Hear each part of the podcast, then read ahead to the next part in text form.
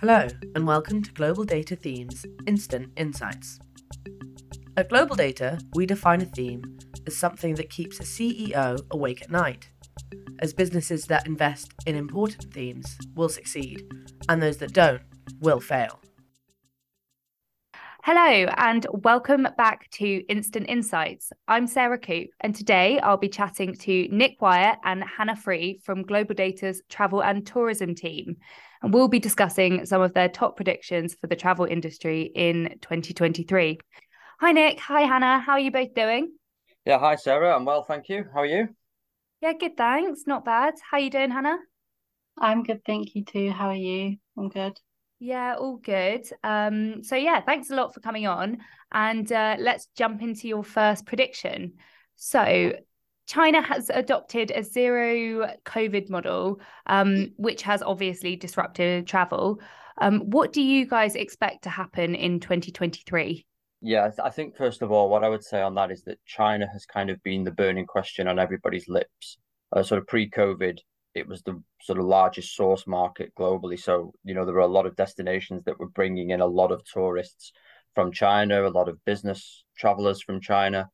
So, you know, it's been a big question of when is that going to come back online? I think when you talk to people within the travel and tourism space, be that destination marketing, hotels, airlines, airports, whatever, everybody's kind of said, that will be when you know we can really say the recovery's happened is when that major source market is kind of back online and back in play. So it's been a big big question. So i think the prediction is that that will remain the case that people will be really really keen on on sort of when is the chinese source market coming back and when it is coming back how do we attract it and get it back up to speed quickly? But uh, the hope is that it will mean that some sort of so that source market will come back online in some kind of meaningful way in in 2023 yeah definitely. I mean it's had a huge impact obviously on travel also on things like supply chains as well but yeah it's kind of been a really long standing issue uh, hannah have you got anything to add uh, in line with that obviously what nick said no one really knows what's going to happen with the chinese source markets some people are saying sort of latter half of 2023 others are saying more towards 2024. But I think um, one of the big things to sort of note with the return of the Chinese source market, whenever it may be, is likely that they're going to be um, sort of traveling in a very different way. So you can see some um, sort of their preferences have changed. And there's a lot more interest in sort of health and well-being tourism, a lot more interest in um, sort of domestic tourism. We've seen a big big surge in domestic tourism. Um, so we might also see them sort of traveling to different destinations, um, or sort of historically, um, Chinese travelers have liked to travel in groups. But obviously, where group travel hasn't been an option um, for the Chinese source market, we might see more family travel, more couple travel. Um, so I think that's a really important thing to note for the return of the Chinese source market is they likely won't be traveling in the same way. That's really interesting. Yeah, a kind of shift uh, in those kind of historical patterns. Um, let's move on to your second prediction, which is um, around ESG. So, obviously, ESG has been discussed at length in 2022, uh, even though we've had various geopolitical and macroeconomic issues which might have overshadowed those discussions. Uh, but what are your predictions for travel and tourism companies and ESG in 2023? Yeah, I think the key thing to watch out for is is a sort of an uptick in concrete action. I think that that's where we've seen a shift in travel. You know, it's been spoken about in this industry for a long, long time, ESG, and there have been accusations, I think, down the years of you know people paying lip service, companies paying lip service. I think that we are we are seeing a shift away from that now, and we are seeing some actual action happening, uh, meaningful action. There's some really good examples. You know, if you look at things like the Six Senses Energy Positive Hotel in Spa, so you know there are positive steps being taken. Things like sustainable aviation fuel. I think we're seeing progress there as well in terms of its development and its adoption. There's also things happening around, you know, reducing uh, water usage, reducing food wastage.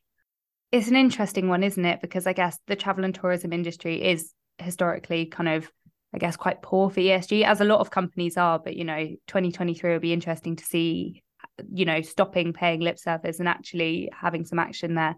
Um, what what do you think, Hannah? I definitely agree with Nick in that sense. I think you know there's still a lot of work to be done. I mean, like our data shows that younger generations of travelers are much more interested in eco travel and conscious of their impact on the environment, which extends into their travel patterns. Um, so companies really need to take account of this. Um, I think especially as um, sort of the younger generations are digitally native and very adept at holding companies to account via social media or even sort of with their wallet, they'll sort of vote with their wallet. One thing I would just add on this is I think, you know, it's easy to use kind of ESG and particularly the environmental sustainability angle as a stick with which to beat companies in the travel and tourism space. But mm. actually, I do think there's an element where travelers need to look at themselves a little bit as well. Like, how can they alter their behaviors? You know, I, I do think that this is not a one sided argument. This is, I think travelers do have to take some responsibility for, for themselves and the, their actions as well.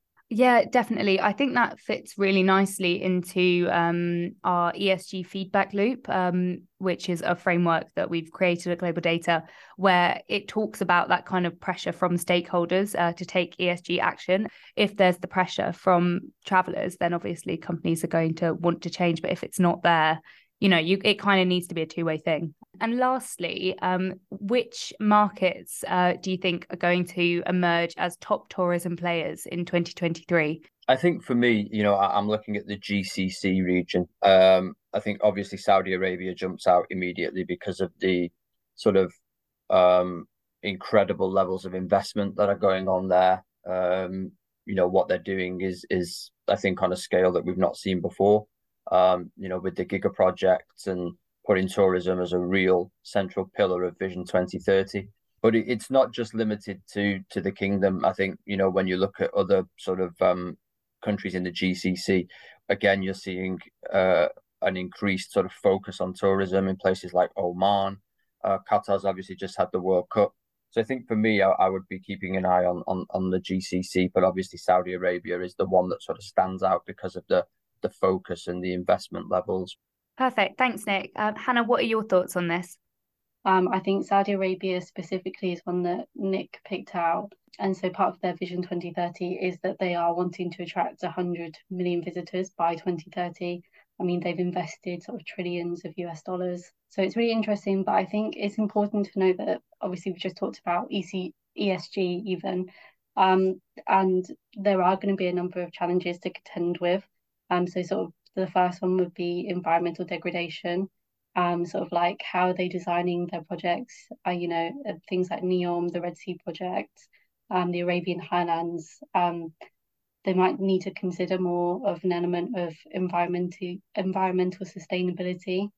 Um, and obviously, 100 million um, visitors by 2030 annually is a very big target, but there's sort of as we come out of COVID, there's places all around the world that are trying to attract more visitors.